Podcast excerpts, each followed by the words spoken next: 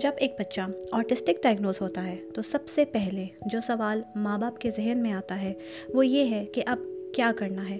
بچے کو کہاں لے کر جائیں؟ اس پر کیسے کام کریں؟ وغیرہ وغیرہ۔ ایک آرٹسٹک بچے کو جو بیسک تھیراپیز کی ضرورت ہوتی ہے، ان میں behaviour therapy speech therapy occupational therapy sensory therapy اور نیوٹریشنل یا ٹائٹ تھیراپی شامل ہیں۔ بیہیویئر تھیراپی میں بچے کے بیہیویئرس پر کام کیا جاتا ہے۔ اس کو انٹریکٹ کرنا academics self care functional skills سکھائے جاتے ہیں۔ جو بیہیویئرس پرابلمٹک ہوتے ہیں، ان کو کم کیا جاتا ہے اور پازیٹیو بیہیویئرس کو ری انفورس کیا جاتا ہے۔ اس کے فوکس اٹینشن سپین پر کام کیا جاتا ہے۔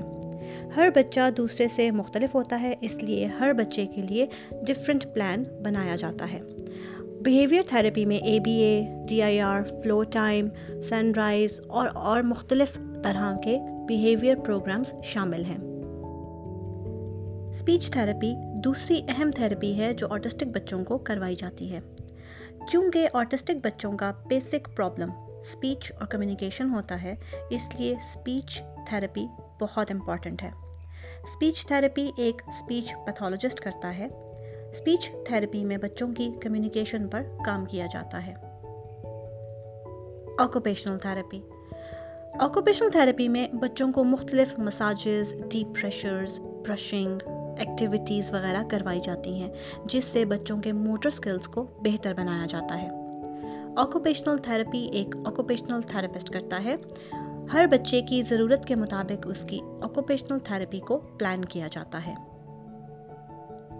سینسری تھیراپی سینسری تھیراپی بھی آکوپیشنل تھراپسٹ ہی کرتا ہے اس میں سینسری اسٹیمیولیشن دی جاتی ہے جن بچوں میں سینسری ایشوز ہوتے ہیں ان کی نیڈ کے مطابق سینسری تھراپی پلان کی جاتی ہے نیوٹریشنل یا ڈائٹ تھراپی کچھ بچوں کو آٹزم کے سمٹمز کم کرنے کے لیے مخصوص ڈائٹ دی جاتی ہے کچھ بچوں کو گلوٹن سے الرجی ہوتی ہے تو انہیں gluten free casein free diet دی جاتی ہے آٹسٹک بچے چند ہی غذائیں شوق سے کھاتے ہیں، جس کی وجہ سے ان کی صحت پر برا اثر پڑتا ہے۔ اس لیے نیوٹریشنل اسپیشلسٹ کے ساتھ بچے کی ڈائٹ کو پراپر پلان کرنا چاہیے تاکہ وہ ایک صحت مند زندگی گزار سکے۔ یہ ضروری ہے کہ آپ جو بھی تھراپی بچے کو کروا رہے ہیں، وہ اس کے اسپیشلسٹ سے ہی کروائیں۔ جیسے اسپیچ تھراپسٹ بچے کی او ٹی نہیں کر سکتا۔ اسی طرح آکوپیشنل تھراپسٹ بچے کی ڈائٹ پر کام نہیں کر سکتا۔ ہر تھراپی کا اپنا اسپیشلسٹ ہوتا ہے، جس کے پاس اس کام کو کرنے کی اہلیت ہوتی ہے۔ اکثر بچوں کو میڈیکیشن یعنی ادویات کی ضرورت پڑتی ہے۔ ایک سائیکیٹرسٹ وہ دوائی تجویز کرتا ہے سائیکالوجسٹ دوائی تجویز نہیں کر سکتا۔ جو بھی تھراپی کروائیں، پہلے اس کی پراپر اسیسمنٹ ہو اور پھر بچے کی ضرورت کے مطابق اس کا پلان بنایا جائے۔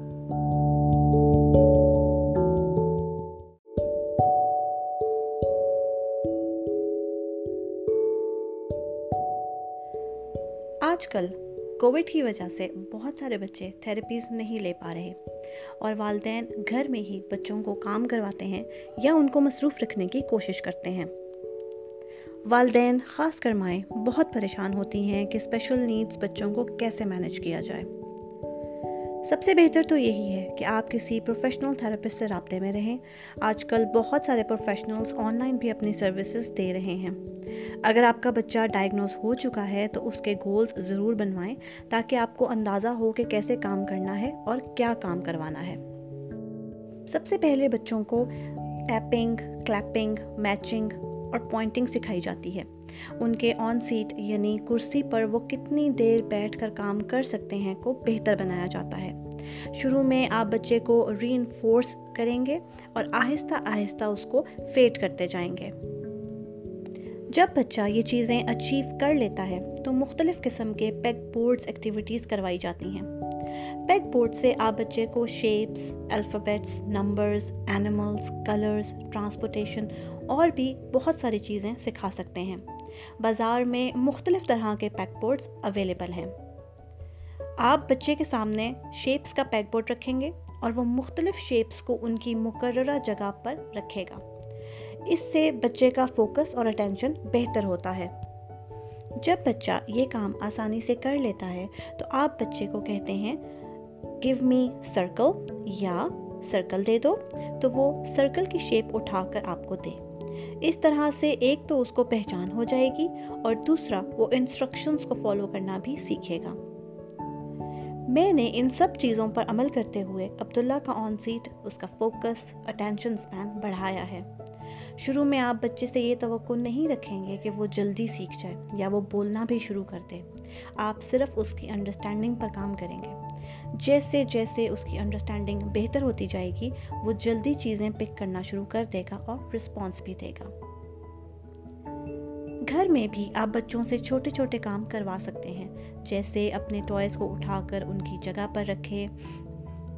یا بچوں کو جن چیزوں کے نام آتے ہیں، آپ ان کو ان چیزوں سے ریلیٹڈ ہدایات بھی دے سکتے ہیں۔ جیسے مجھے اسپون دے دو، مجھے پلو دے دو۔ اگر بچے کو سمجھ نہ آئے تو آپ اس کو بیڈ روم میں لے جا کر اس کے ہاتھ سے تکیہ اٹھائیں گے اور واپس جا کر دوسرے شخص کو دیں گے۔ یہ کام آپ کو بار بار کرنا ہوگا، لیکن اس طرح سے کہ بچہ چڑھ نہ جائے۔ بچے کی سمجھ کے لحاظ سے آپ اس کو انسٹرکشنز دیں گے۔